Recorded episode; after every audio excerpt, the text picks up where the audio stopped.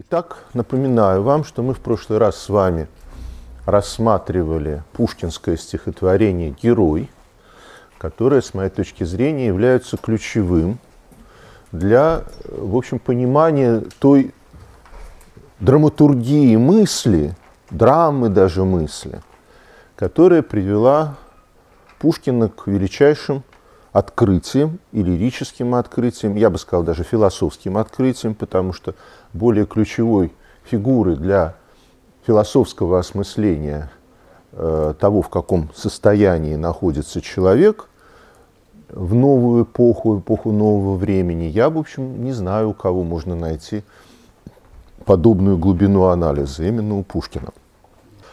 А, так вот, проблематика стихотворения «Герой», она вытекала, в общем, из чего? Напомню, что Пушкин – первый открыватель в русской, по крайней мере, литературе, литературы, а, реалистического метода. А я напомню вам, что реалистический метод в литературе – это принципиальное понимание, что всякий поступок, всякая мысль, всякое тяготение человека – оно не в безвоздушном пространстве рождается, оно вытекает из целого комплекса различных обстоятельств, и прежде всего обстоятельств социального порядка.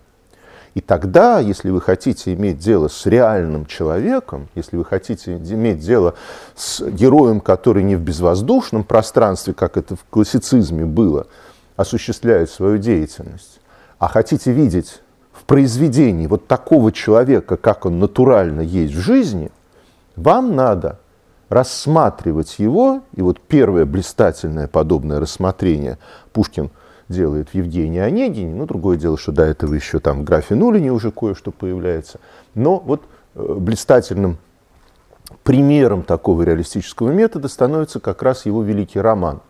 Вот там-то он нам и показывает, и сам с изумлением наблюдает, что, казалось бы, такое Свободнейшее чувство, любовь свободна, мир чаруя, законов всех она сильней, которая всегда воспринималась как свободное возле изъявления души. И вдруг оказывается, что если начать разбираться, если начать копаться, то вы обнаруживаете, что ничего подобного, что даже такие тонкие материи, как любовь, дружество, способность э, быть самостоятельным, там, принимать какое-то решение ответственное, типа там стреляться или не стреляться, как, допустим, Онегин э, это решение принимает. Все это вещи, которые детерминированы, определены целым рядом превходящих исторических социальных обстоятельств. Хочу заметить, что в этом смысле сам реалистический метод, он и должен был неизбежно появиться, потому что он очень сильно отвечал тому главному принципу, целой парадигме знаниевой, на которой начинает опираться человечество, ну, фактически с после Беконовской, то есть начиная с 17 века философии науки, и в особенности в XIX веке. Э, смысл научного метода заключается в том, ну, там много разных есть обстоятельств, но сейчас нас, нас будет вот это интересовать. Что в основе критерия проверки, правда перед нами или ложь, лежит опытное знание. То есть все то, что подтверждается опытом, может быть с вами зачтено и признано, Лен, садитесь вот сюда, например, тут есть место, реальным, действительным. А Пушкин так и называет свою поэзию 30-х годов. И себя так называет. Поэт действительности называет он. И вот этот поэт действительности, который, как и нужно в реалистическом методе, исходит не из фантазии, не из представления об идеальных формах поведения человека, и не исходит из идеальных априорных форм представления о чувствах человека – а скрупулезно анализирует, как же это на самом деле бывает, как же это на самом деле случается. И вот этот поэт в своем стихотворении «Герой» вдруг приходит к знаменитой фразе «Тьмы низких истин мне дороже». Что такое низкие истины? Это ровно то, что мы обнаруживаем, наблюдая мир вокруг нас. То есть, казалось бы, вот тот самый критерий истинности, который задается научным дискурсом. Вообще, как бы главным дискурсом человечества, начиная там с конца XVIII века, это уж точно. А вообще-то и раньше. И вот он говорит, тьмы низких истин мне дороже нас возвышающий обман. Казалось бы, полное противоречие. Человек, который открывает реалистический метод, уже в 30-м году, сидя в Болдино, приходит к тому, что этот самый реалистический метод, применяемый, ну, например, к вопросу о героизме, потому что в стихотворении «Герой» обсуждается, э, кого поэт выбирает для себя в качестве героя, идеальной личности. И оказывается, что это Наполеон, причем самым интересным образом не в романтической интерпретации, не потому, что он там победитель, не потому, что вот у него такая судьба, когда он возносится как комета, как метеор к высотам э, военной и политической славы, а потом проваливается как демон в бездны скал святой Елены, и там в гордом одиночестве умирает. Вот это все его совершенно не интересует, а его интересует – тот человеческий аспект героизма Наполеона, когда в чумном бараке в Яфе он пожимает руки умирающим, чумным больным. И вот это альтер-эго Пушкина в его стихотворении «Герой», его поэта завораживает. Но тут как раз и звучит трезвый голос друга, который указывает на то, что это сказка – действительность не подтверждает подобного героического и одновременно, заметьте, абсурдного поведения Наполеона. Вот, дескать, он подходил бараком, да, это правда, ну, что туда не заходил и никаких, конечно, чумных рук не жал. Я, правда, вам говорил, что потом выясняется, что это э, на самом деле э, поддельные мемуары э, секретаря Наполеона Бурьена – который, который пишет, это, кстати говоря, выяснилось только уже в наше время. В XIX веке все были убеждены, что это подлинные воспоминания. А на самом деле это э, журналист Вильмара пишет, вот Вильмар или Вильмара, значит, от имени секретаря Наполеона Бурьена, э, э, пишет эти самые мемуары, причем в тот момент, когда сам Бурьен уже сошел с ума и э, не мог э, ничего опровергать.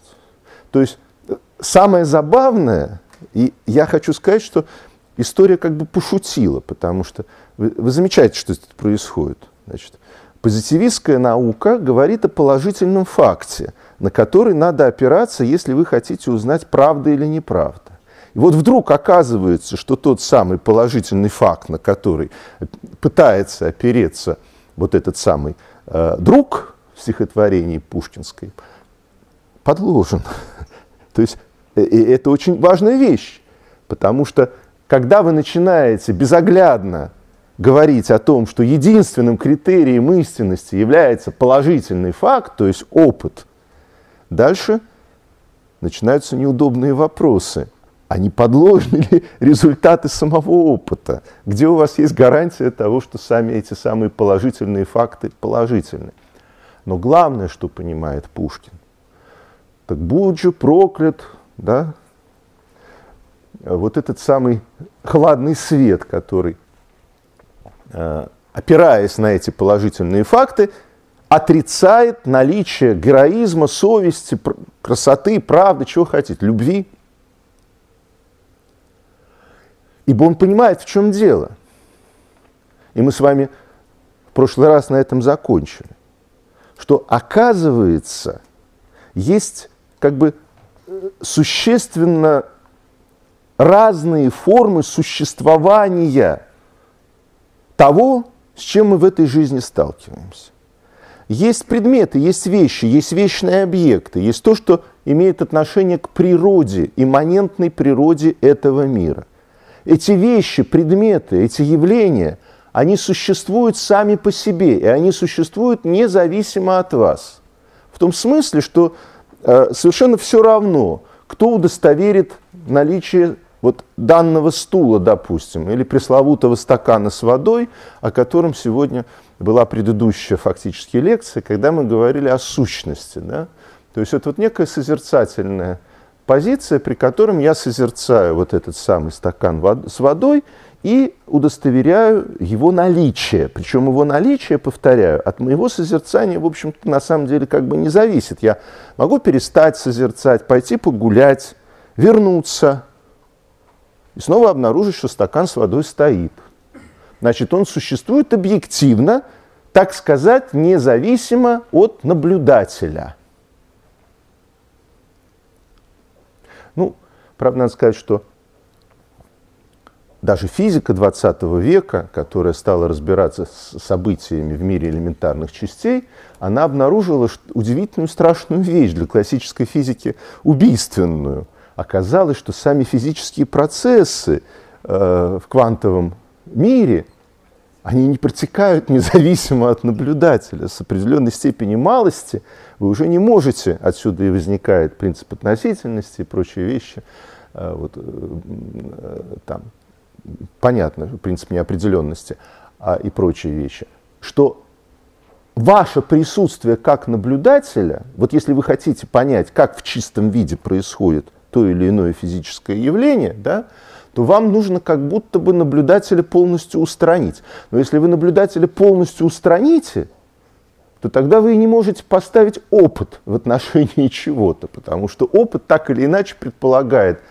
тестер, который что-то там измеряет, что-то там фиксирует, а за этим тестером стоит наблюдатель, который все это еще интерпретирует. И вот с какого-то момента оказывается, что электрон, условно говоря, в присутствии наблюдателя ведет себя иначе, чем без него. И вам не разобраться совершенно, что там в явлении, которое вы фиксируете от вас, а что от природы самого электрона. Но до этого надо было еще дожить. Но Пушкин-то, он же обнаруживает еще в 30-е годы XIX века, что есть явления, вот как электроны, как элементарные частицы.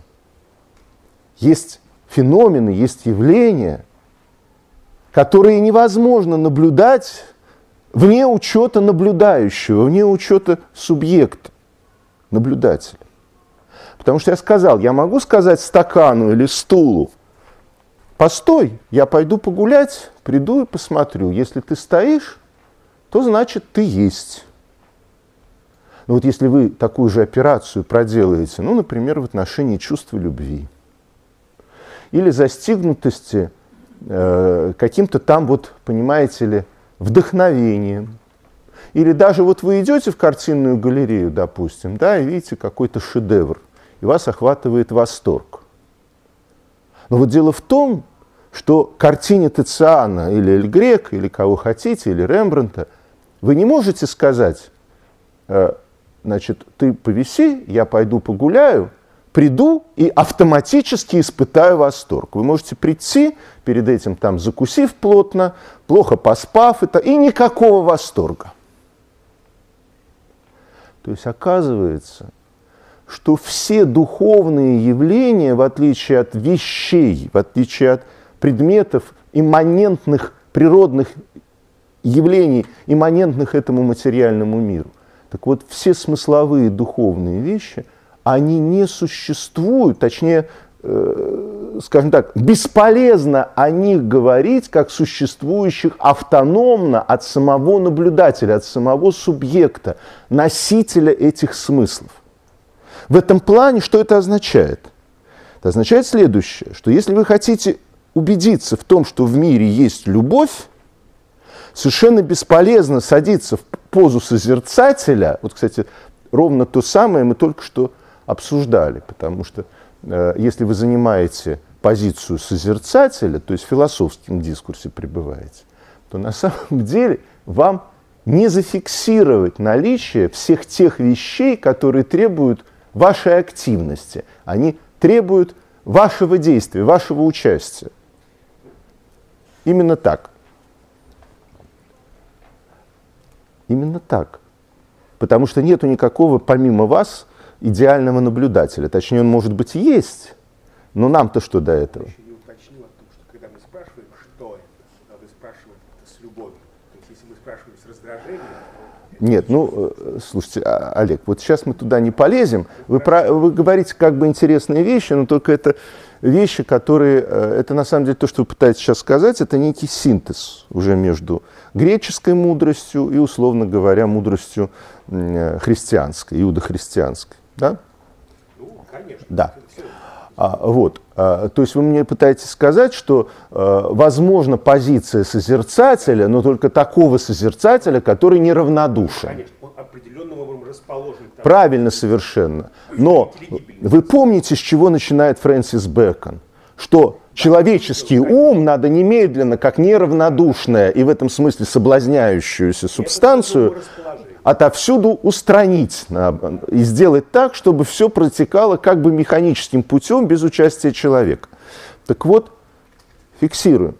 Что же понимает Пушкин? Я повторяю, опытным путем, наблюдая за явлениями вокруг вас происходящими, вам никогда не зафиксировать, что любовь есть, справедливость есть, добро есть, честность есть. Потому что даже если вы наблюдаете альтруистический поступок, наблюдая его извне, вы всегда ваше наблюдение можете включить в позитивистскую систему интерпретации. Говорит, нет, он никакой не альтруист, просто ему выгодно было в данном случае поступить хорошо и правильно.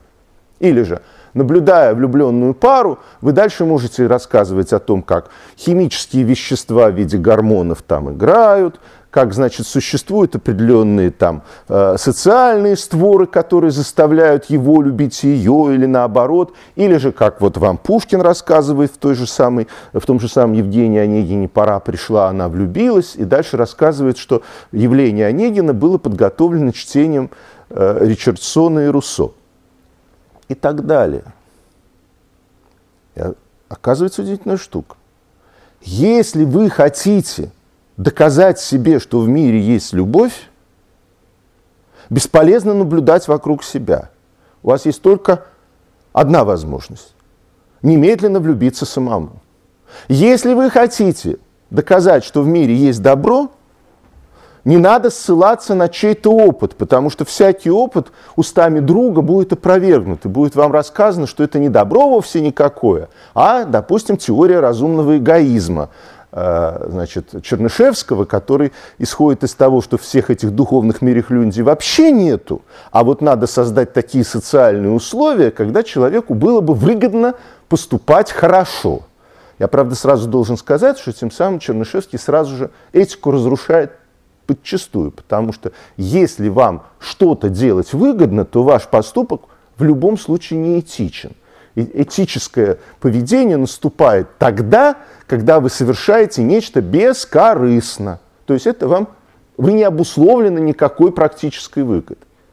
Но поскольку вы, как субъект социальных отношений, одновременно включены в разные процессы, происходящие в физическом мире и в социальном мире, то всегда ваше поведение в этом мире может быть интерпретировано конечным образом через причинно-следственные связи. То есть может всегда быть найден аргумент, который объяснит, почему вам было выгодно поступить так или иначе.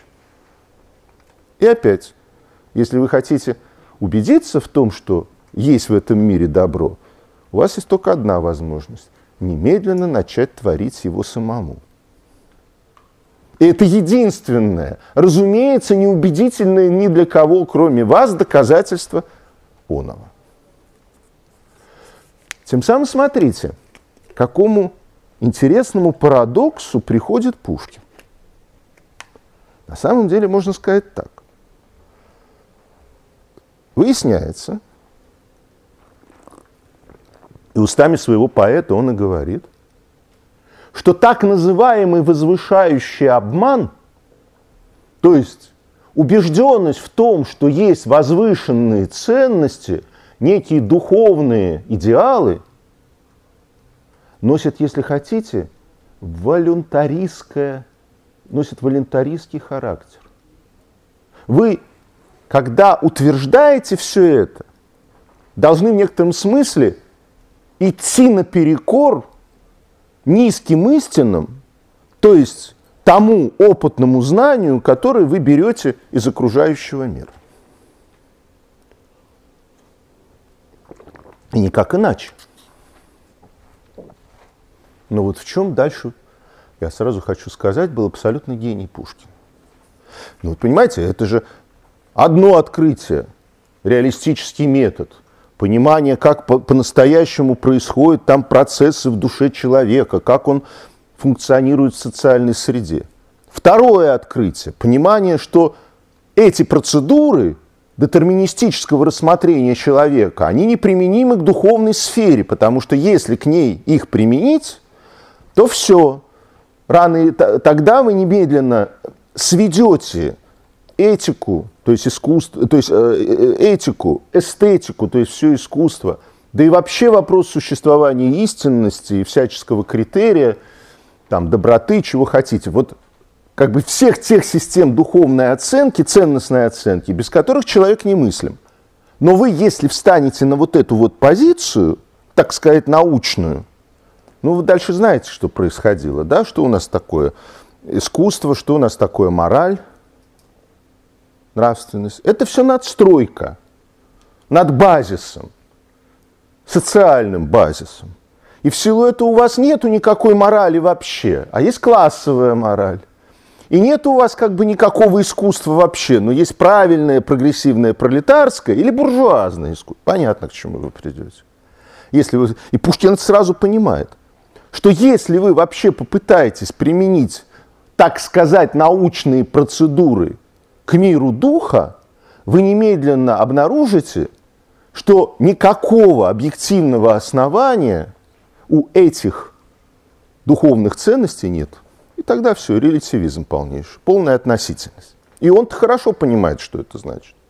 Это значит, что практически единая человеческая целостность, вот как бы целостность определенной культуры, она неизбежно распадается. Потому что тогда вы в конце концов можете сказать, что единственным источником ценностного определения являюсь я сам, больше никто. И в некотором смысле это тоже правда. Но только с точки зрения, и вот тут самое это главное начинается. Вот он, следующий этап, он начинает исследовать этот вопрос. Так если человек оказывается сам своей энергией, своим духовным запросом, своей фанатической верой в какие-то идеалы, вопреки всякой реальности, ну точнее низкой социальной реальности, их и утверждает, то что это значит? Что это значит? И первым ответом на этот вопрос станут его гениальные маленькие трагедии. Потому что если мы приглядимся ко всем героям маленьких трагедий, Барону, Вальсингаму, Дон Гуану, Сальери, то перед нами четыре типажа людей, которые фанатически утверждают свой идеал. Причем высокий, заметьте, идеал. Теперь давайте разбираться, как это происходит и почему. Ну и, во-первых, скажу я, тут есть еще одна важнейшая вещь. Важнейшая вещь, которая, на которую обращает внимание э, в, одном, в одной из своих работ Яков Друскин. И касается это проблемы демонизма да, не очень нужно. Проблема демонизма нашего ближнего. А, вот э, понимаете, какая интересная вещь? Ну, вот вдумайтесь, пожалуйста, что это означает, что я волюнтаристски выстраиваю некий идеал и дальше пытаюсь в эту мою концепцию, в этот мой концепт, причем заметьте, пожалуйста, что всякое волюнтаристское выстраивание некой системы ценностей – это уже создание виртуального мира. Я создаю вот этот самый виртуальный мир, который описывает, что должно, что не должно, это высокое, это прекрасное. Заметьте, пожалуйста, что я много раз об этом говорил. В этой, наверное, за всю историю Земли не было ни одного человека, который бы говорил, что он хочет зла. Все хотят добра. Но только все хотят такого добра, как они его понимают. А дальше вот начинается, потому что оказывается, что каждый из нас очень по-разному понимает, что есть добро.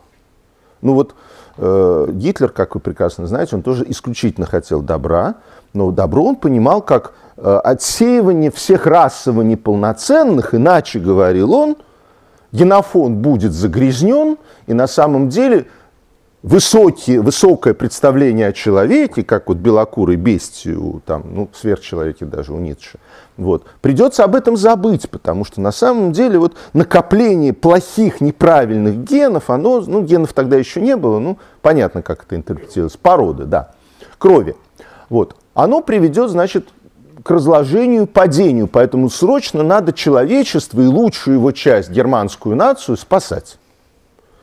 Для него это было абсолютное представление о добре, и он последовательно и фанатично не только это проповедовал, но и осуществлял. И так вы за что не возьметесь, вы всегда обнаружите, что все проповедники любых самых извращенных и изощренных теорий, они-то вообще говоря, исходили как раз из высоких моральных принципов.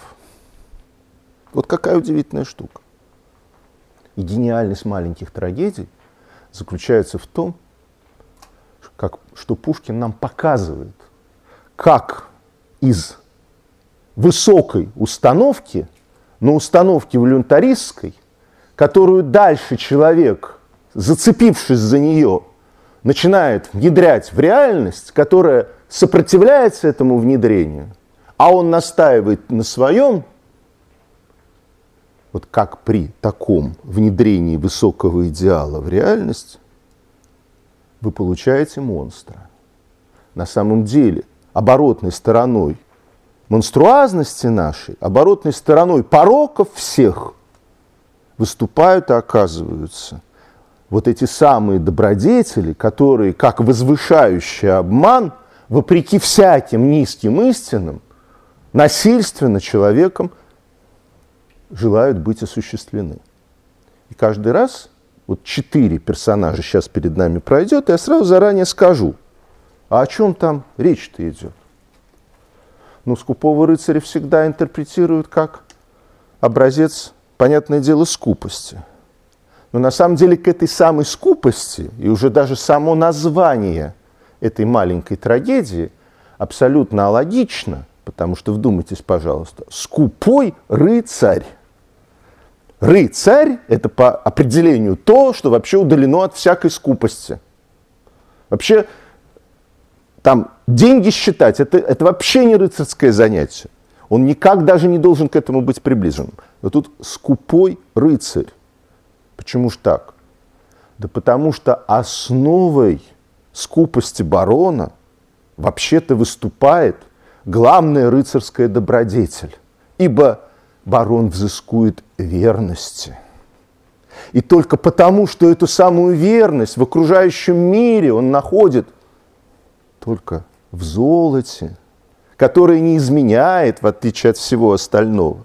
Он, как истинный рыцарь, эту самую верность внедряет до конца, и она обращается с скупостью. Сальери. Да Сальери-то на самом деле у нас борец за справедливость. Сальери вообще-то хочет поправить Господа Бога, потому что с точки зрения Сальери справедливо как? Поработал – получи. Заслужи, вложи под кровь. А тут этот гуляка праздный, который, понимаете ли, сел и все гениально пошло. И не в том даже дело, что он завистник. Да никогда завистником он и не был, он говорит – но тут же дело не в зависти. Зависть – это оборотная сторона того, что мир рушится для Сальери. Его собственный идеальный мир, который он выстроил, в котором должна быть справедливость. И если Моцарта оставить тут, где ж правота? То все, тогда со всякой Божеств... Не, все говорят, нет правды на земле. Ну, правды нет и выше. Так даже просто Бога спасать надо. Немножко сложнее с Дон Гуаном. Но так, забегая вперед, скажу, что оказывается, что оборотной стороной его разврата, и вообще откуда этот самый возврат возник, разврат возникает, догадываетесь, что является? А? Ставка на эстетизм. Он же на самом деле делает ставку на пребывание в мире как художник. Он как художник дорисовывает любую даму, которая является перед ним. И каждый из них имеет дело как статуи или картины.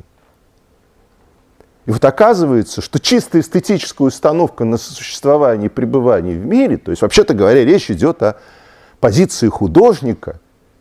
И хочу обратить внимание, что все герои маленьких трагедий – это альтер-эго Пушкина. Он и Дон Гуан, он всегда говорит, о, моцартианский гений Пушкина, а Сальери ему представляет. Ничего подобного. Ничего подобного. Пушкин-то алгебры гармонию поверял как никто на самом деле. Поэтому он и Моцарт, он и Сальери. Он все это понимает. Он даже барон, потому что как барон он прекрасно знал цену золота, которого у него-то как раз никогда и не было, но он мучительно все время пытался выиграть, он мучительно все время пытался его к себе, значит, приворожить. Ну и, наверное, самое страшное, самое трудное – это последняя пьеса «Первое время чумы», потому что там совсем уже страшно. Ибо основой богохульство и гордыня Вальсингама выступает не что иное, как героизм. Его ставка на самостояние героя, которое противостоит вообще всему в этом мире, смерти даже. И вот оказывается, что из этой позиции, которую вопреки низкой действительности, низким истинам занимает герой – вытекает совершенно извращенное и страшное качество, которое мы называем богохульством или гордыней. И вот это, конечно, завораживает. Тем самым оказывается удивительная вещь. Я сразу забегу в конец, собственно, нашего разговора и даже где-то подведу итог. А потом будем раскручивать. Оказывается, что да, возвышающий обман, только в котором нам и является некая трансцендентная истина этого мира, которая существует как бы поверх чисто опытного знания, низкого опытного знания, чисто вот такого орудийного, элементарного опытного знания. Вот этот самый возвышающий обман, без него никуда, без него не может быть сам человек.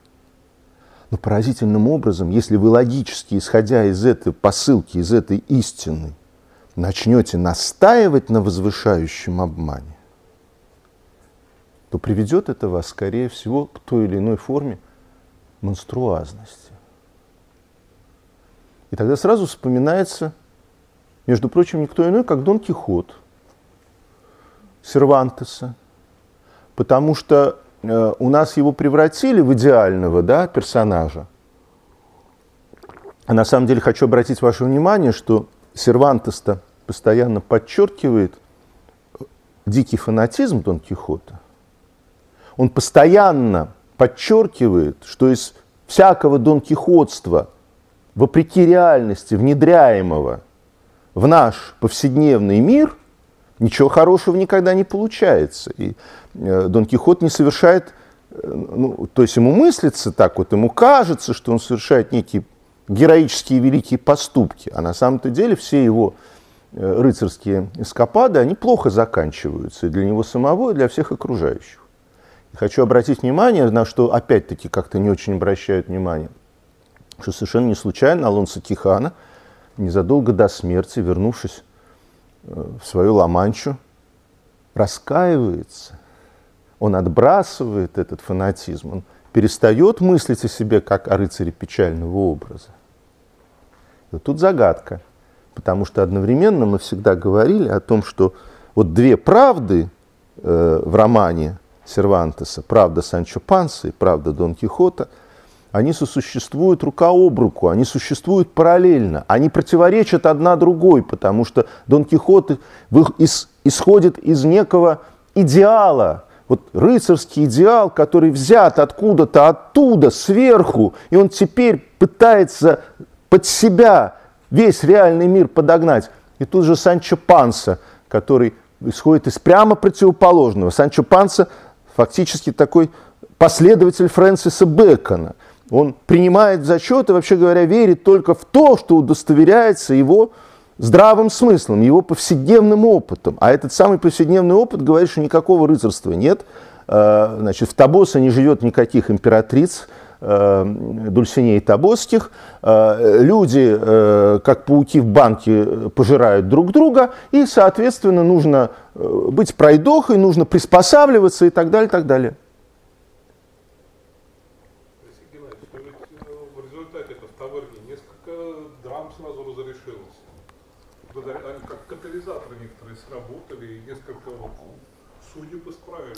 Я сейчас не хочу, э, это отдельный разговор о Сервантесе, я хочу только обратить внимание, что в этом смысле Пушкин, когда он начинает вот этот поиск, он, в общем, вступает на ту же самую тропу, в истоке которой стоял Сервантес со своим романом, в котором он обозначил удивительную вещь. Вот то абсолютно новое духовное поле, вообще как бы вот историческое поле, в котором отныне придется жить человечеству.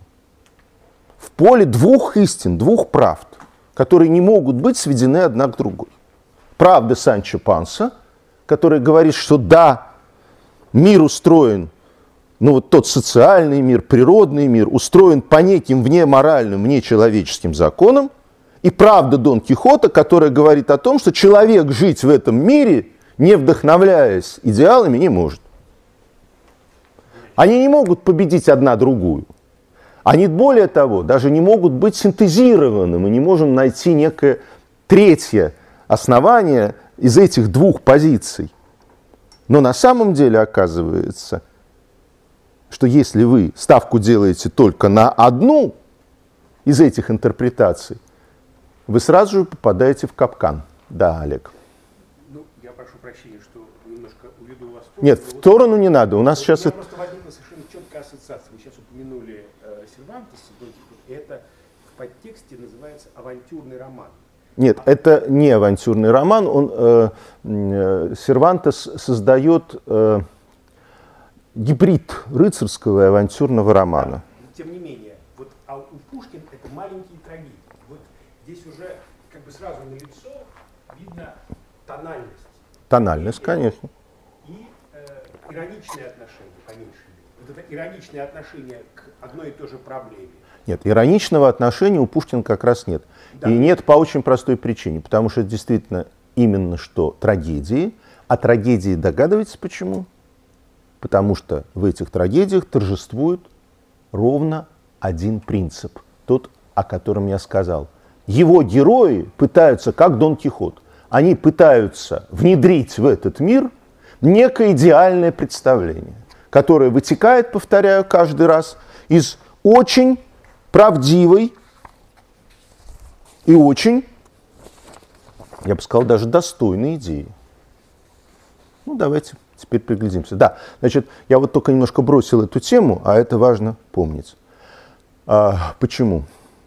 Обратите внимание, все герои Пушкина, они принципиально одиноки. Они принципиально одиноки. Нету, более того, они не просто принципиально одиноки, они фактически сделали все для того, чтобы остаться одинокими. Э, мы будем специально говорить о том, что там сделал Пушкин и с чем он остался. Это не предмет сегодняшнего разговора. Значит, почему? Вот я э, бросил эту мысль вначале и не развил ее. Я сослался на Друскина, который говорит, что любимый человек является для нас, как ни странно, источником демонизма. Он воспринимается нами постоянно как угроза. Не случайно поэтому, вот обратите внимание, гениальный Толстой, который многого не понимал, но чувствовал потрясающе все. Вот там замечательное вот это вот описание, как Наташа Ростова, которая любит Балконского, но испытывает совершенно страш, страх ужасный, когда значит, вот он должен появиться. Откуда этот страх? Почему этот страх? И заметьте, пожалуйста, что э, в самой, в самой тонкой, в самой острой любви всегда горчинка этого страха присутствует. Она понятна. Почему? Потому что когда вы строите некую систему правильного миропонимания, то все, что выпадает из вашей системы, может с, легкостью быть вами отсечено и отвергнуто. Ну, вот кто-то поступает вопреки э, вашим представлениям о должном. И вы говорите, а, сукин сын, подлец, мерзавец, он плохой, он неправильный, он верит не в то, он... и так далее. И таким образом любого дальнего вы всегда можете вывести за границы. Вы можете его, что называется, игнорировать. И вот тут-то любимый ближний начинает выступать, вы загадываетесь, как кто? Как бомба, которая с неизбежностью вашу идеальную систему миропонимания взрывает. Понятно почему? Потому что система, в которую вы пытаетесь загнать живую реальность, это ваша система. Это ваша концепция, в центре которой неизбежно всегда в ядре ее находится кто? Я. И это я солиптически может подогнать под себя все, что хотите. Вот все, что игнорируется и может быть омертвлено вами, оно может быть загнано в эту систему. Повторяю, через самую простейшую э, классификацию. Хороший, плохой. С моей вот этой самой идеальной точки зрения. Но в эту систему не может быть загнан только один субъект. Тот единственный живой субъект, который остается рядом с вами, и потому что он не вы, не потому что он плохой, не потому что он хороший, а потому что он не вы. Именно поэтому он, который не вы и продолжает оставаться живым, вы не можете его омертвить. Ибо если вы его мертвете, вы его убьете, а вы с ним связаны живым отношением, живым чувством. И поскольку вы связаны с ним этим живым отношением и живым чувством, он все время невольно будет взрывать вашу идеальную систему мировидения. Ну, дальше понятно, что случится. Либо вы его добьете, и он начнет подыгрывать вам и, разыгрывать, ну, то есть станет болваном, как бы, да, манекеном. Либо случится чудо, и вы откажетесь от собственной, да, на себя зацикленной системы мировидения. Вы научитесь понимать, что идеалы, конечно, ценности есть, но не так жестко, как вам кажется. И вообще так, как, может быть, вам даже не кажется. Вы, во всяком случае, будете готовы и вот это самое главное. А это самое страшное, потому что вы будете готовы к открытой, неожиданной системе мировидения. То, что как раз недоступно ни одному из героев пушкинских маленьких трагедий. Потому что они все на самом деле, скажу я страшную удивительную вещь, трусы, они все боятся.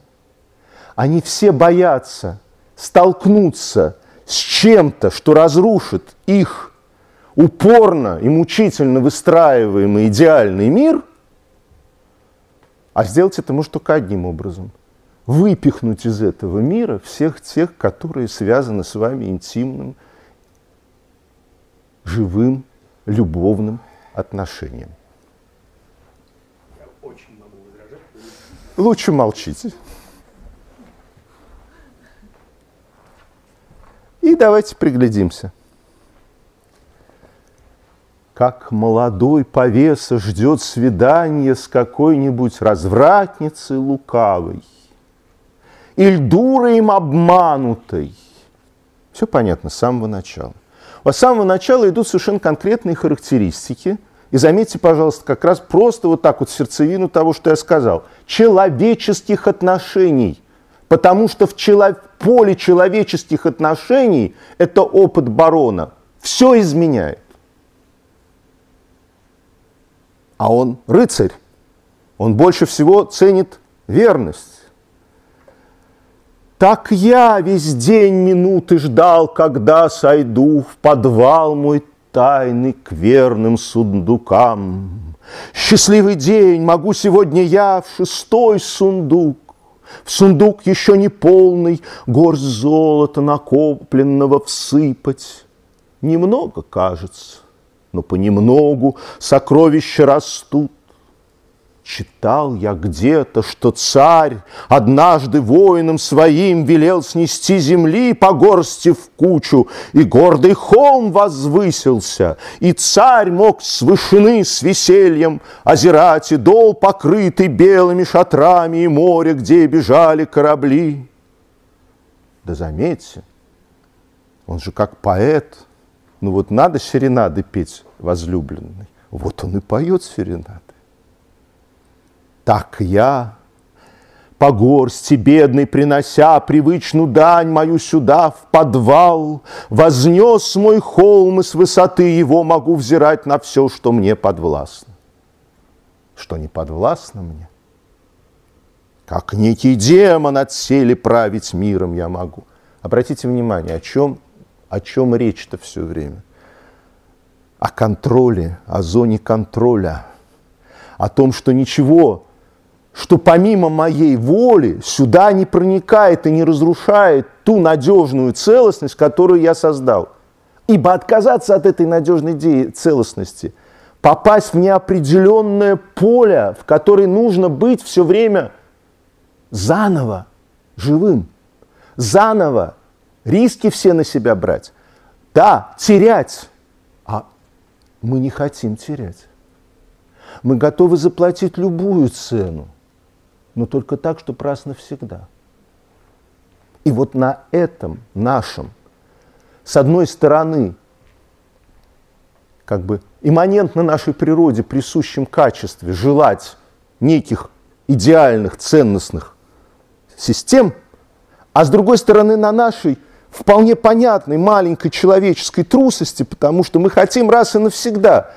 Ну, мы что же, ты меня любишь, ты меня всегда любить будешь? Это самый главный вопрос, который постоянно выясняют между собой. Вот, вот. Почему это нужно? А потому что если ты меня всегда любить будешь, то это как раз гарантирует систему некого на все будущие годы моей жизни выстроенного храма смыслов и ценностей и всего прочего.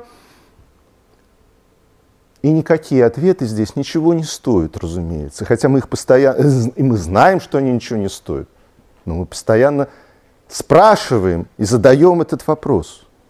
Почему? Ну, ровно потому, что я сказал. Потому что мы боимся.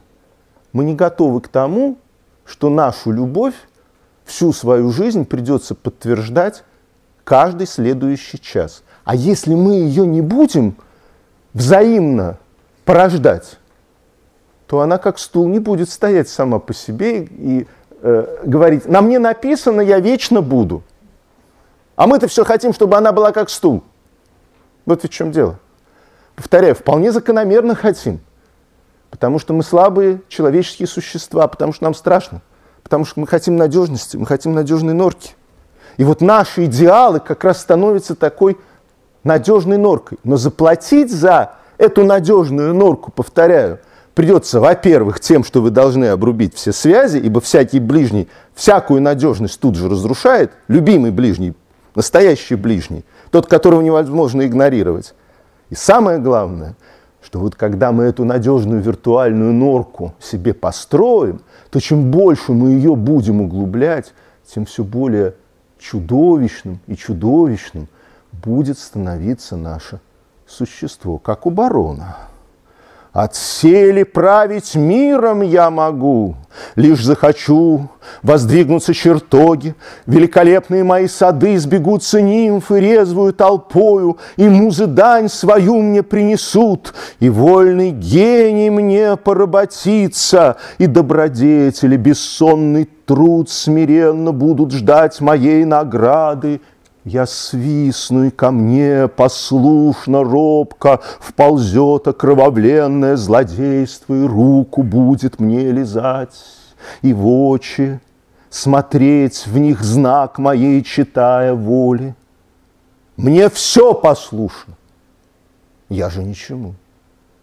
Я выше всех желаний, я спокоен. Я знаю мощь мою. С меня довольно всего сознания. Ну, еще одна важная деталь. Заметьте, пожалуйста, что в этой парадигме, это будет со всеми абсолютно героями пушкинских маленьких трагедий, на чью роль они претендуют? Конечно, Бога. Бога. Так или иначе, перед нами все время вот эти романтические персонажи, которые пытаются заместить Творца. Ибо они как бы ему говорят, ты неправильно все сделал, ты сделал какой-то опасный, совсем не мой, совсем не без идеалов моих мир. А я-то вот сейчас тебя поправлю. И хозяином, разумеется, этого мира буду я. Что вы хотели? Вот именно это я хотел. А так это... Они не просто трусы, а они творцы. творцы которые... Дорогой мой, это и есть оборотная сторона трусости. Когда вы становитесь единственным, хотя вы пытаетесь себя поставить на место единственного распорядителя реальности. Конечно. Вы, вы вышли на соревнования, и еще неизвестно, кто победит. Значит, если вы заранее всех как бы расставили как фигуры на шахматной доске по своим правилам, вы разумеется, гарантировали себе победу. Но только это ваше виртуальное представление о забеге, которое осуществляется совершенно в иных координатах. Все равно, с другой стороны, я это делаю не только ради победы, а потому что я творю. То есть это своего рода закон, который мной движет. Так, дорогой мой, я об этом и сказал. Вы творите потому, прежде всего, что вы духовное существо, то есть существо, которое нуждается в построении смысловой картины мира. Вы ее и делаете. Нет, нет, именно творите. Нет, изначальный посыл мы хотим сотворить. И это вообще мужское начало вообще. Ладно, вот в гендерные вопросы мы сейчас не полезем, но хочу заметить следующее, что это э, э вот э, интерпретировать героев пушкинского, пушкинских трагедий можно разным способом. Вот мы несколько уже предложили интерпретации. Первое. Волюнтаристская ставка на возвышающий обман для того, чтобы победить низкие истины. Второе. Это сугубое одиночество. Третье. Это э, попытка занять место Творца. Есть еще, разумеется, одна э, интерпретация. Э, ну вот я думаю, что кто у нас написал «Неудача любви», «Любовь неудача». Это этот самый Сартер. А, вот. Так вот, на самом деле, каждый раз перед нами разыгрывается история несчастной любви.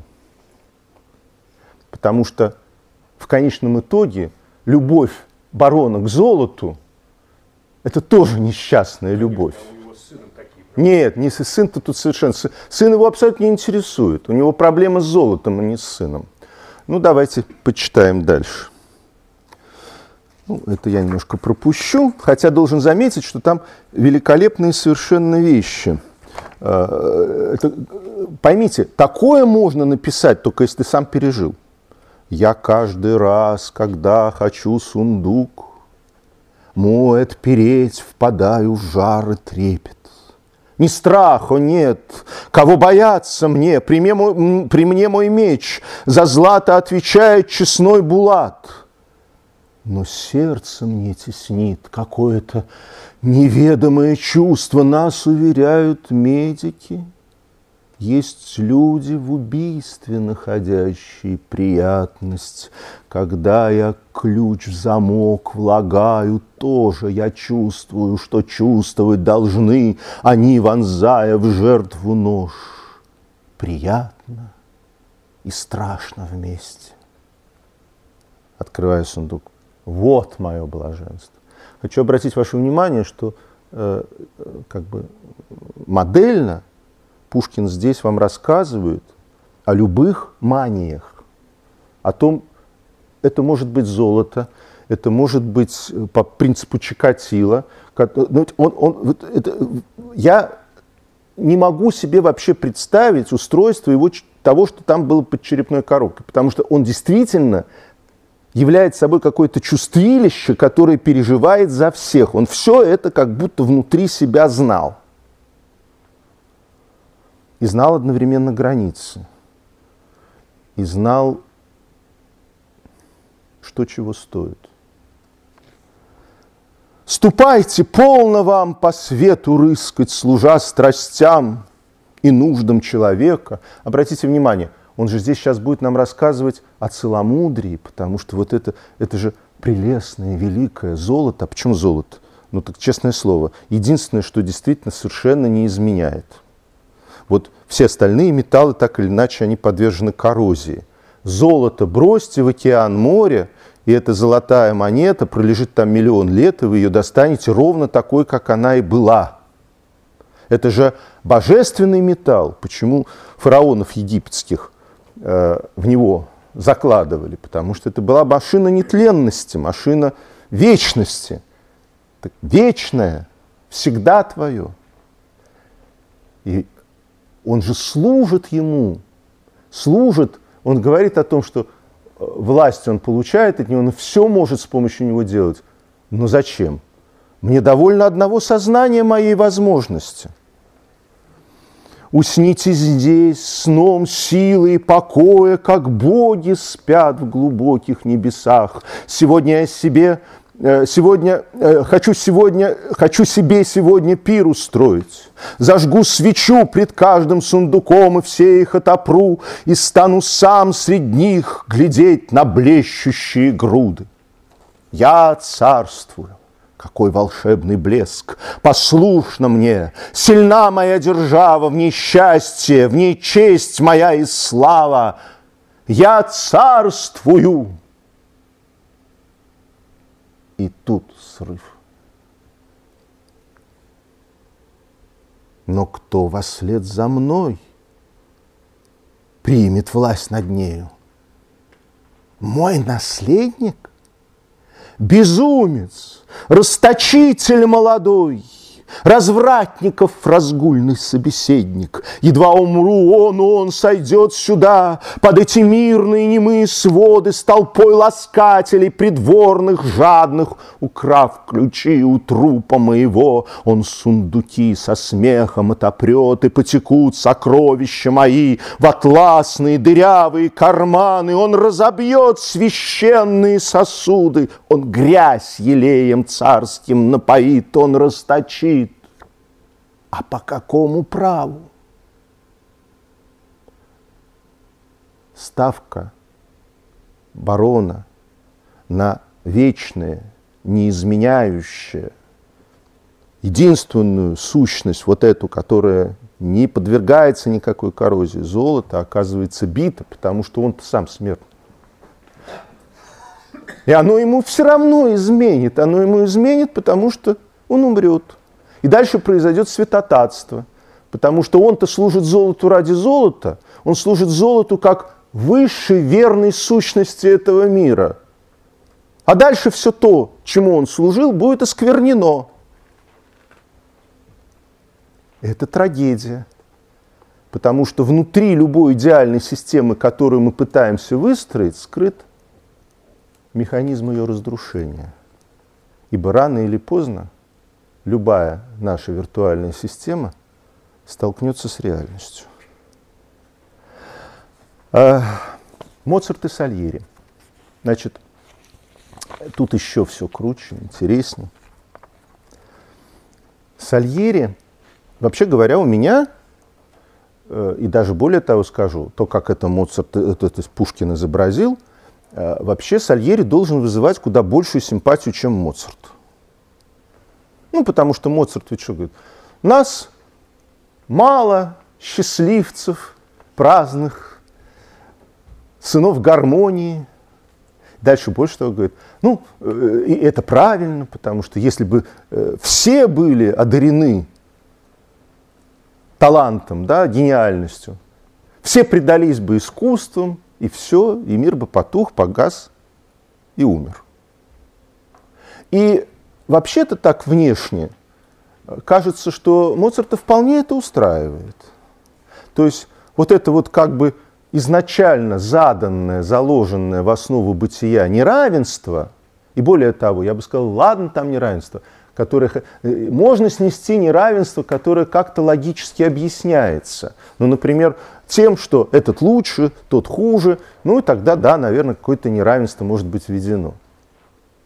Но мир, как он перед глазами Сальери возникает, причем я хочу заметить, что на, он все в своей жизни, о чем он рассказывает, положил на то, чтобы полностью соответствовать этой, как ему кажется, единственно верной системе отсчета, системе координат. Ну давайте почитаем. Все говорят, нет правды на земле, но правды нет и выше. Для меня так это ясно, как простая гамма. Родился я с любовью к искусству, Ребенком будучи, когда высоко Звучал орган в старинной церкви нашей, Я слушал и заслушивался, Слезы невольные сладкие текли, Отверг я рано праздные забавы, Науки чуждые музыки были постылы мне, Упрямо и надменно от них отрекся я И предался одной музыке. Труден первый шаг, и скучен первый путь преодолел, Я ранние невзгоды, ремесло поставил я под ножием искусству, Я сделался ремесленник, перстам придал послушную сухую беглость и верность уху. Звуки умертвив, музыку я разъял, как труп. Поверил я алгеброй гармонию. Обычно – всегда интерпретируется так, что вот понимаете ли, Моцарт творец, который имеет дело со стихией, высшей стихией музыки, а Сальери – ничтожный завистник. Он ремесленник, потому что он алгебры, понимаете ли, сволочь, гармонию поверил. Но на самом деле, если мы, ну, во-первых, я хочу заметить, что как только вы возьмете рукописи Пушкина и посмотрите, что 20 раз вычеркивается тот или иной эпитет и переписывается бесконечно, ну, вы видели, что даже, казалось бы, вот вы читаете, э, на холму Грузии лежит ночная мгла, которая, кажется, написана на кончике пера, как вот вдохновенный вздох. А оказывается, что это результат многочисленных обработок, текстов, которые не только были изменены, но и существенно радикально усечены и так далее, и так далее, и так далее. То есть не Пушкину говорить о том, как не надо поверять алгебры гармонию. Но дело в другом. На самом деле, то, что Сальери имеет в себе мужество алгебры гармонию проверить и даже разъять как труп, означает только одно – и вот дальше он об этом скажет, смотрите-ка. Тогда, вот когда он все ученичество прошел, потом окропил, уже дерзнул в науке искушенный предаться неге творческой мечты. Это не значит, что у него нет вдохновения. Я стал творить, но в тишине, но в тайне – не смея помышлять еще о славе, нередко просидев в безмолвной келье, два-три дня, позабыв и сон, и пищу, вкусив восторг и слезы вдохновения, я жег мой труд и холодно смотрел, как мысль моя и звуки мной рожденны, пылая с легким дымом, исчезали. А потому что он знает, что всякая горячка так называемого вдохновения может быть чистой графоманией, не больше того. И поэтому, если ты хочешь действительно разобраться, что с тобой было, лихорадка или творческий восторг, потом надо спокойно с головой сесть и алгебры и гармонию поверить, иначе ты можешь дурачить самого себя. Он это хорошо понимает и знает. И на самом деле все то, что говорит о себе Сальери и о своем отношении к искусству, только подчеркивает, что он человек настоящий, искушенный, он понимает, что такое искусство, что это не просто там чириканье на ветке, вдохновенное. Но вдохновение ему тоже свойственно. Он знает эти восторги. Что говорю? Когда великий глюк явился и открыл нам новые тайны, глубокие, пленительные тайны. Не бросил ли я все, что прежде знал, что так любил, чему так жарко верил, и не пошел ли бодро вслед за ним безропотно, как тот, кто заблуждался, и встречным послан в сторону иную? Уси... Вы понимаете, о чем речь, да? Да не был он никаким завистником. Он даже готов там нету никакого фанатизма, в общем. Он при виде, что кто-то делает лучше его или что-то что открыл, он готов измениться, он готов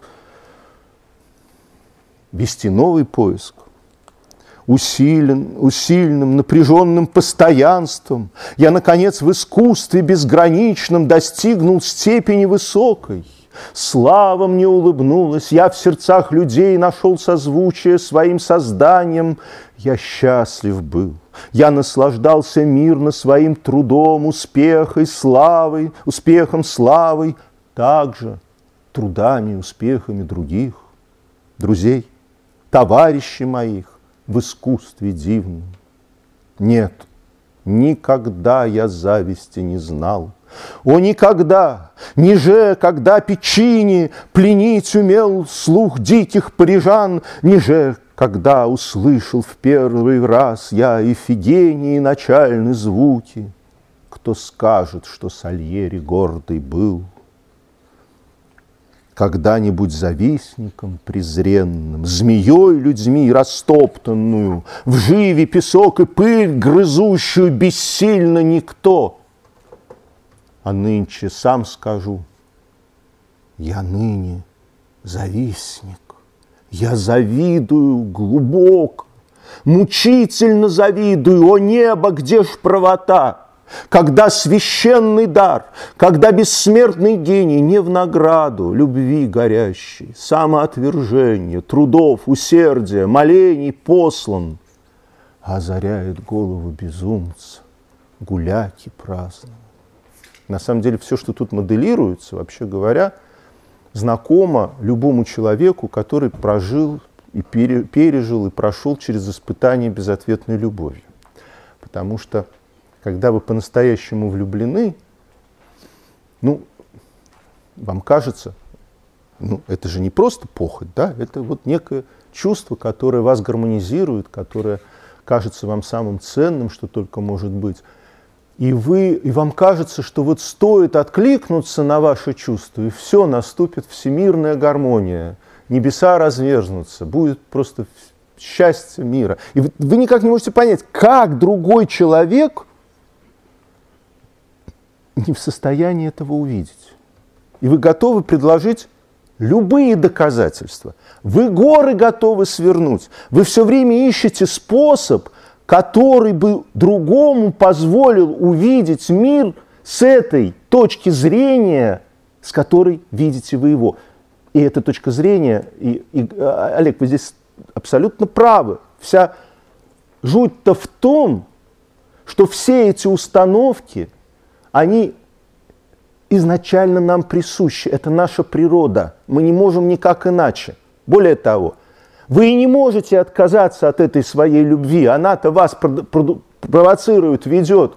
Она заставляет вас горы сворачивать, она заставляет вас открывать тайны мироздания этого. Вам кажется, что вот я еще что-то сделаю, еще что-то сделаю, еще что-то сделаю, и я добьюсь. И нет. Ибо нету никакого конечного действия, которое позволило бы нелюбящему вас полюбить. На самом деле здесь о том же. Сальери никак не может понять. Он все сделал. Он все положил на алтарь. Так почему же небеса его не любят? А вот тут рядом этот вот, который в любимчиках абсолютно не заслужен. После сцены, когда он встречается с Моцартом, и тот специально еще для раздражения Сальери приводит музыкантишка, который там на рассохшейся скрипочке пытается что-то наиграть.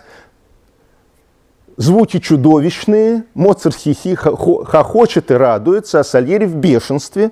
В бешенстве еще и потому, что ему-то кажется, что он вот по-настоящему видит и ценит то, что на его глазах. Вот это «ты, Моцарт, недостоин сам себя».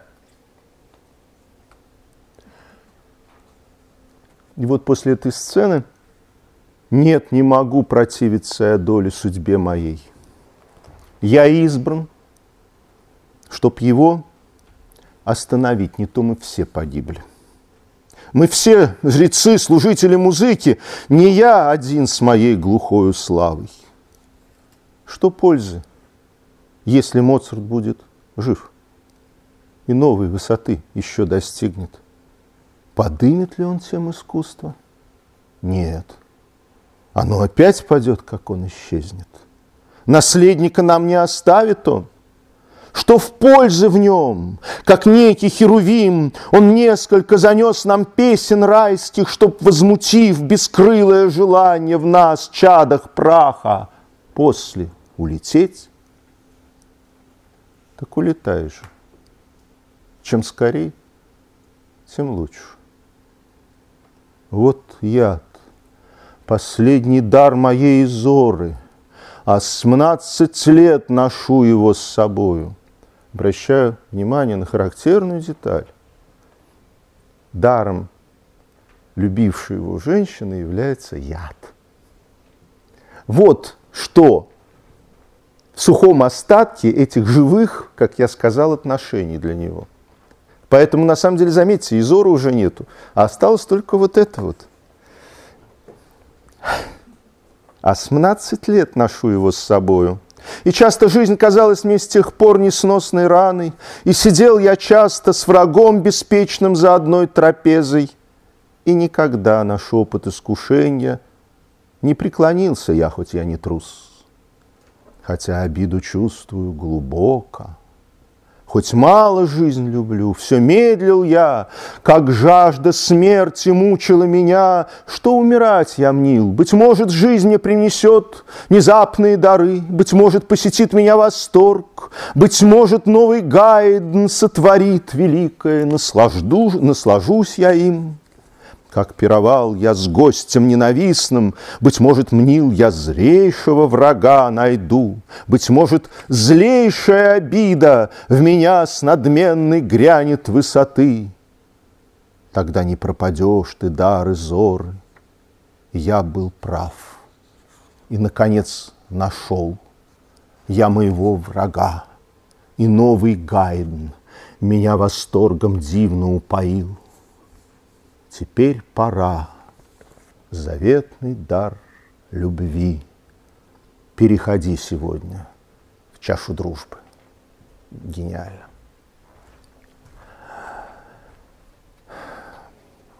Но понимаете, какая хитрая штука?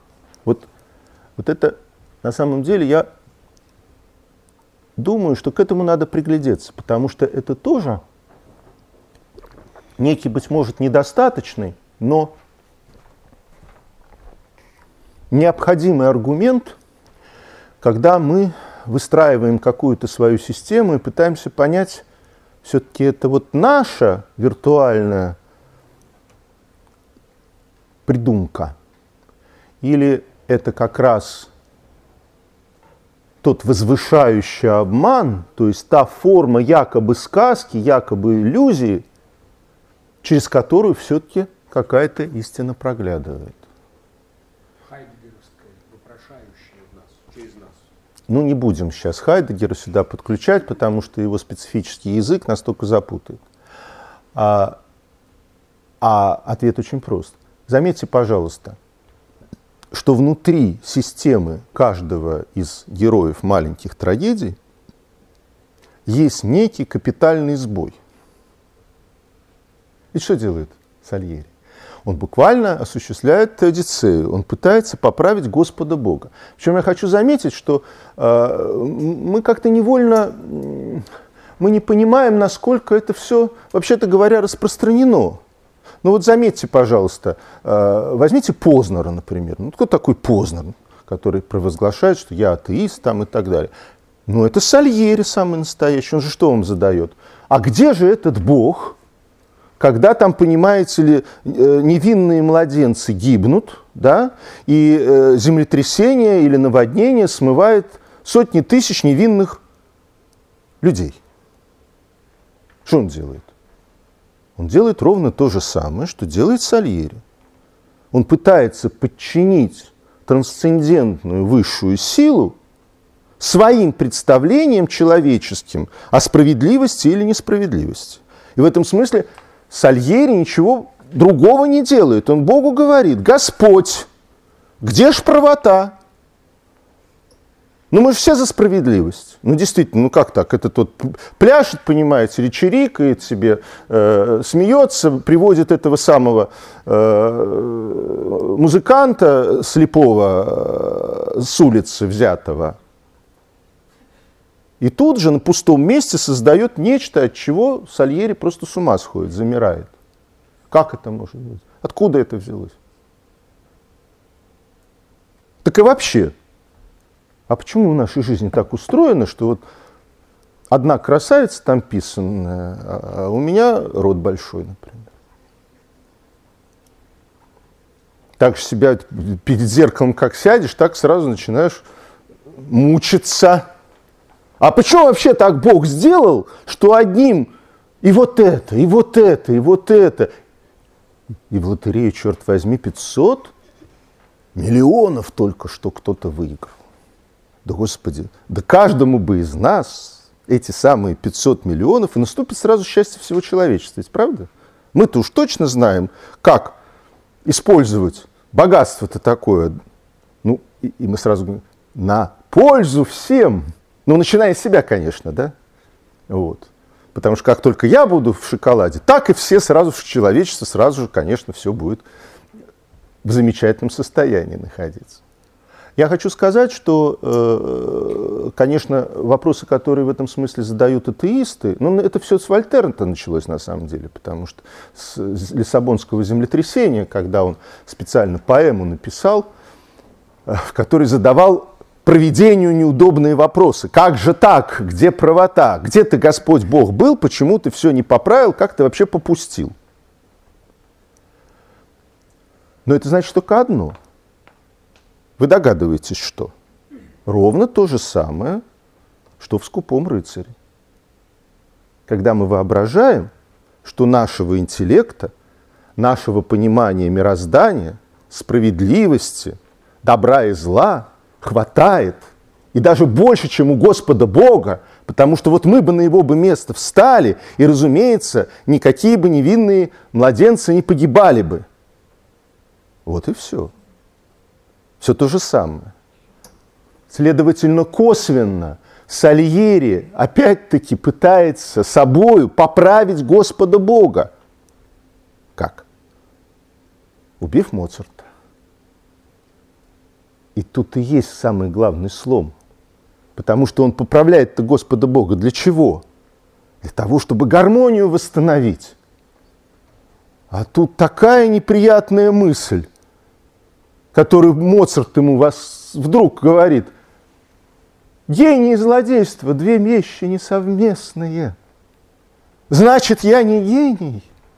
То есть все усилия, и в том числе последние усилия великий подвиг, поправили Господу Бога, справедливость установили. И не гений все равно не добились, не достроили слом внутри.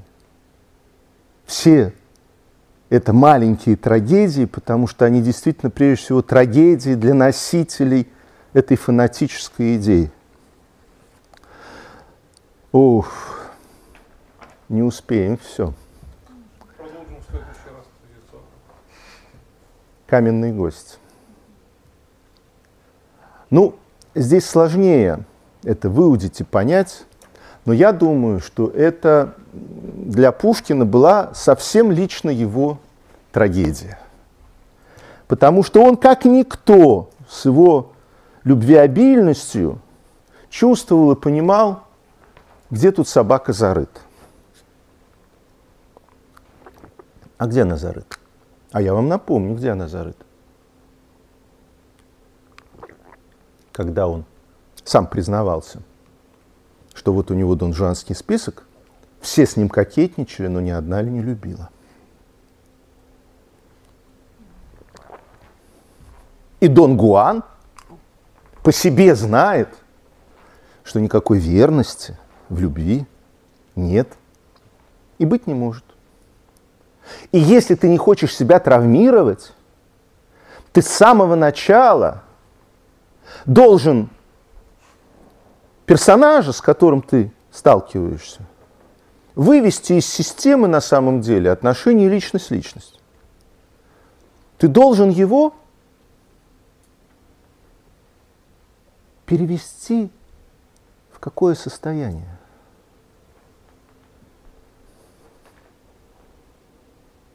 Ты должен его перевести в состояние твоего произведения искусства. И ты можешь рисовать прекрасные картины, одну, вторую, третью. И не будешь же четвертая тебя картина укорять в том, что ты был ей неверен, потому что нарисовал пятую. А с другой стороны, ты же не будешь предъявлять претензии к картинам, что она теперь вот в музее висит и кого-то радует еще. Тем самым, если начать тотально рассматривать жизнь как поле эстетической игры, ты вообще выводишь за рамки рассмотрения вопрос верности и неверности. Ты вообще выходишь от этого травмирующего тебя мучительного вопроса, который разрушает того же самого барона. Да? И замечу, правда, что в этом состоянии, а дальше э, чудесно совершенно – Дон Гуан, слуга покорный, я едва-едва не умер там со скуки. Это о ссылке говорится. Что за люди, что за земля, а небо, точно дым, а женщины, да я не променяю, вот видишь ли, мой глупый Липарелло, последний в Андалузии крестьянки на первых тамошних красавиц справа. Дальше. Они сначала нравились мне. Ну и действительно, любой большой художник постепенно устает от своей манеры, ищет развития и пытается что-нибудь новенькое нарисовать. Он же не будет повторять бесконечно одни и те же найденные приемы. Они сначала нравились мне глазами синими, да белизною, да скромностью, опущено везною. Да, слава Богу, скоро догадался, увидел я, что с ними грех и знаться, в них жизни нет. Все куклы восковые. И это первая, первый звоночек, первая тема, которая здесь прозвучала. Потому что на самом деле Дон Гуан делает только одно. Он превращает в статуи, прекрасные статуи всех женщин, которых он встретит на своем пути. А наши, ну послушай, это место знакомо нам, узнал ли ты его. И Репарелло, например, говорит, Инеза черноглазая, о, помню, три месяца ухаживали вы за нею. За ней на силу-то помог лукавый. Дальше смотрите. Он просто нам рассказывает, как художник вспоминает о своей картине.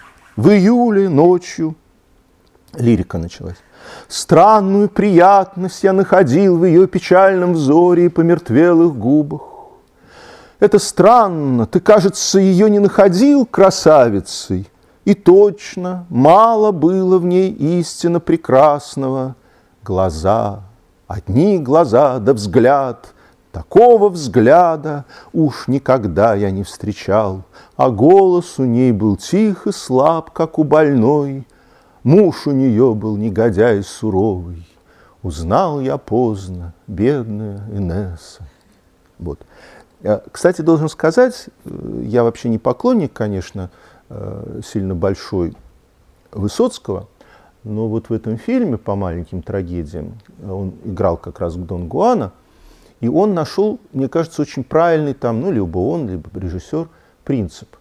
Заметьте, пожалуйста, его Дон Гуан постоянно пребывает в меланхолии. Он как бы все время, вот он как раз созерцатель, он все время выпадает из течения времени, он все время какие-то меланхолические замечания отпускает. А Лепарелло, который в данном случае совершенно реален, говорит, что ж, вслед за ней другие были – Дон Гуан, правда. А живы будем, будут и другие. И то, говорит Дон Гуан. Ну, разумеется, творческое начало пока работает. Будем рисовать и рисовать. И высекать из мрамора прекрасные статуи. И душу вкладывать. И влюбляться в них. Пока над ней работаем.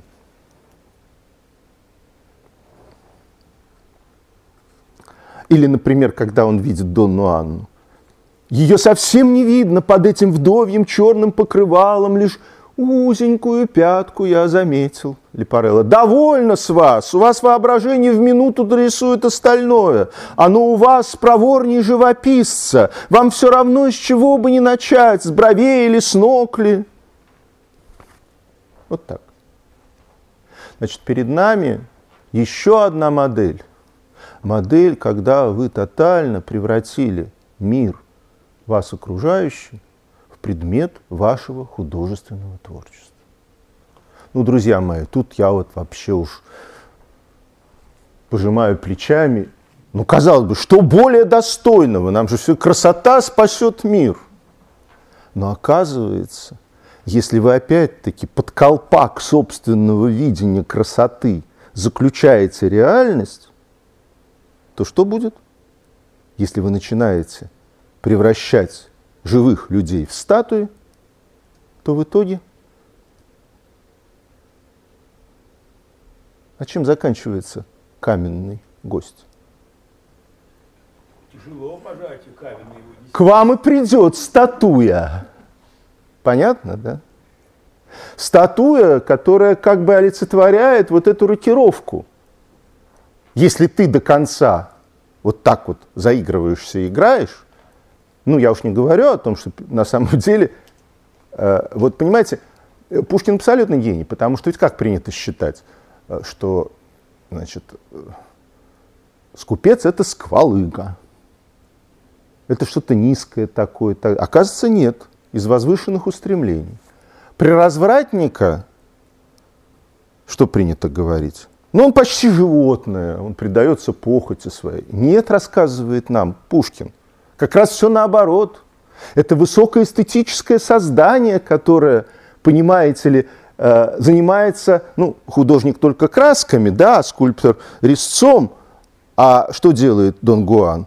Он превращает в материал художественной обработки человеческие отношения. И здесь он абсолютный гений, потому что он переигрывает кого угодно. И э, Пушкин гениально показывает, как он на самом деле ловит Донну Анну. Ведь это же вообще суперзадача, да? Влюбить в себя вдову убитого тобою командора. Причем заставить ее назначить тебе свидание в его же доме. И еще пригла- пригласить на это свидание статую убитого тобою командора. На самом деле перед нами, конечно, кощунство за кощунством. То есть игра, которая ставку делает на эстетику, заметьте, пожалуйста, она уже абсолютно утрачивает всякие этические представления о происходящем. Ему поддаются не только этот мир, не только Донан, но и тот. Каменный гость приходит как Нет. бы с другой стороны. Тот мир э, не поддается ему. Он вступает с ним взаимодействие. Тот мир сваливается, обрушивается на него, как та самая реальность, которую он не замечал. Он, на самом деле, в данном случае, естественно, есть фигура возмездия. А, но хочу обратить ваше внимание, и опять-таки это всячески подчеркивает и рисует Пушкин, что Дон Гуан, играя, рисуя, да, он не идет в своем художественном творчестве, на самом деле он дизайнер такой, по большому счету, он не идет дальше первых смысловых вопросов. Ну вот у Инезы лирическое состояние ее глаз, которое там умирает и так далее. Значит, у этой пяточка такая, Лаура, вся огонь и все прочее. Но когда он пробирается к Лауре и убивает Дон Карлоса, причем, заметьте, пожалуйста, он действительно находится как бы вне реальности, он все время из нее выпадает. А, ну, например, значит, а, значит, он убил э, Карлоса. «Быть может, — говорит Лаура, — он жив еще?» Лаура осматривает тело. «Да, жив! Гляди, проклятый, ты прямо в сердце ткнул! Небось, не мимо, и кровь не идет из треугольной ранки, а уж не дышит. Каково?» Дон Гуан. «Что делать? Он сам того хотел». Ваурех, Дон Гуан, досадно право, вечные проказы, а все не виноват. А потому что в рамках чисто эстетического отношения к реальности вы никогда не будете виноваты, потому что в данном случае вы понимаете, что такое эстетизм? Чистый голый эстетизм, когда вину кульпа вы заместили на вину кауза. Вы создатель этой картины, вы создатель этой статуи, но не виновник всего того, что пришло в мир, когда а это что такое? Это у кого вина, кульпа, не кульпа, а кауза? Кто у нас единственный носитель казуальности? Причинности. Причинности на самом деле. Все понятно, да? Это опять вся та же самая история. Дон Гуан пытается подменить собой Творца. И на этом основании объявить себя фактически безответственным рисовальщиком вот одной, второй, пятой, десятой прекрасной картины. Но расплата какова? Лаура, а давно его ты любишь? Спрашивает он о Дон Карлосе. Лаура. Кого ты, видно, бредишь, Дон Гуан? А признайся, а сколько раз ты изменяла мне в моем отсутствии? Лаура, а ты повеса? Дальше гениально. Дон Гуан, скажи, нет, после переговорим. Потому что в такой ситуации чисто эстетического отношения к жизни не надо задавать много вопросов. Ибо пока ты будешь докапываться, ты обнаружишь и узнаешь ровно то, чего знать он совершенно не хочет. А именно то, что его создание, его галаты ему изменяют. А, а, значит, давайте, нет, первое время чумы давайте уже в следующий раз. А, хотя это, конечно, самое головокружительное из того, что он там написал. Последнее, что скажу. Вот э, я сказал о том, что он действительно Э, демонстрирует просто абсолютную фантастическую виртуозность. И заметьте, пожалуйста, нам буквально вся технология обольщения в высших ее проявлениях, в высших формах в Донгуане явлена. В каменном госте. Ну, разумеется, женщине надо говорить комплименты. Но Донгуан первый знает, что говорить комплименты Абсолютно мало. Ну, разумеется, женщине надо рассказывать, что ты умрешь, если значит, она не обратит на тебя внимания. Опять-таки, это еще не значит, что она тебя полюбила, но это все то, что тешит ее самолюбие. И, разумеется, все подходы начинаются с того, что ты просто-напросто как бы обкладываешь жертву красными флажками ее самолюбие. И вот когда она привыкнет слушать комплименты, приятные из твоих уст. В дело должна пойти тяжелая артиллерия. Потому что на самом деле для того, чтобы испытать некое сильное чувство, нам надо, чтобы это чувство было необычным, отчасти запретным.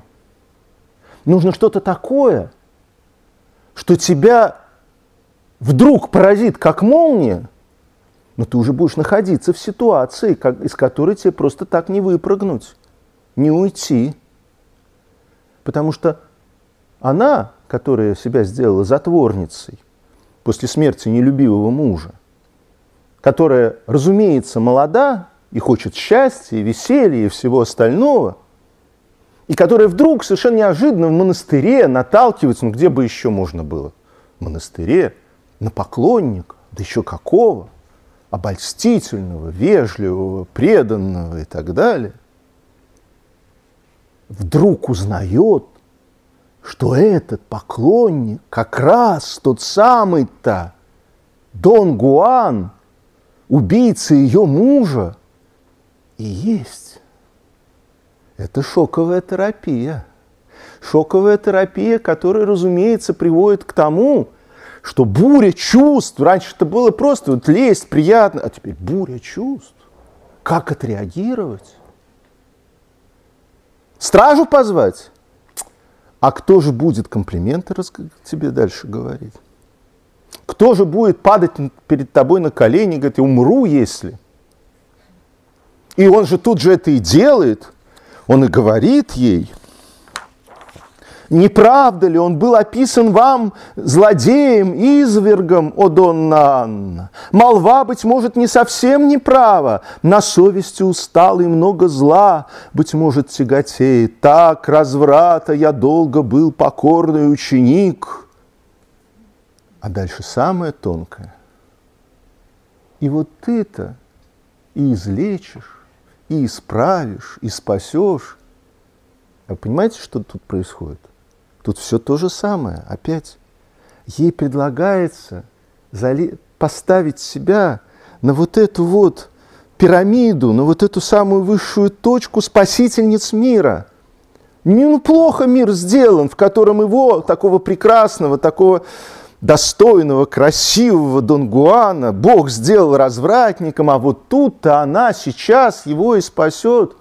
Какая тонкая игра на гордыне – Какая тонкая игра на несчастье, какая тонкая игра на любви, и обязательно с привкусом запретного плода. Она же Ева ко всему еще прочему.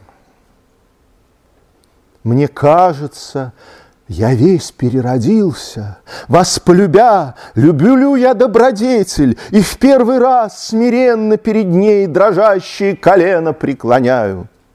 «О, Дон Гуан, — говорит Анна, — красноречив, я знаю, слыхала я, он хитрый искуситель, вы, говорят, безбожный развратитель, вы сущий демон, сколько бедных женщин вы погубили!» Дон Гуан, ни одной до ныне из них я не любил, и он не врет, потому что в этот минуту, в эту сейчас он создан он занят написанием, созданием самого лучшего своего шедевра. Ведь каждый художник, когда он начинает писать вот эту картину, да бессмысленно было бы браться за нее, если бы ты не рассчитывал, не надеялся, что вот это будет главный твой шедевр. Ну а потом, разумеется, ты хочешь нового главного шедевра. И фокус в том, что находясь вот в этой парадигме чисто эстетического восприятия жизни – он ни на минуту не врет. Нет. Он как бы знает частью своего мозга, что много раз такое уже бывало и еще будет. Но это совершенно не исключает его правдивости вот в этот момент и предельности и открытости его художественного высказывания. Но повторяю, поскольку ставка сделана только на эстетику, а дальше как гениально. И я поверю, что Дон Гуан влюбился в первый раз, чтоб не искал во мне он жертвы новой. Дальше все идет. Изощренная логика, система доказательств. Дон Гуан, когда б я вас обманывать хотел, признался ли я, сказал ли я то имя, которого не можете вы слышать, где ж видно тут обдуманность коварства? Да он-то просто-напросто знает, что вот шоковая терапия – это самое сильное средство, Дон Анна кто знает вас. Но как могли прийти сюда вы? Здесь узнать могли бы вас, и ваша смерть была бы неизбежна. Все, поймали. Дон Гуан. Что значит смерть? За сладкий миг свидания безропотно отдам я жизнь. Дон Анна, ну как же? Отсюда выйти вам неосторожный. Все, она уже попалась. Она уже играет в эту игру. Дон Гуан, целуя ей руку, руки. О, вы о жизни бедного Гуана заботитесь, так ненависти нет в душе твоей небесной, Донна Анна. Но я уже сказал, что так же, как в любой вот такой вот под себя подстроенной идеальной системе, внутри нее, разумеется, есть дефект. Дефект, который заключается в том, что если ты весь мир превращаешь в произведение искусства,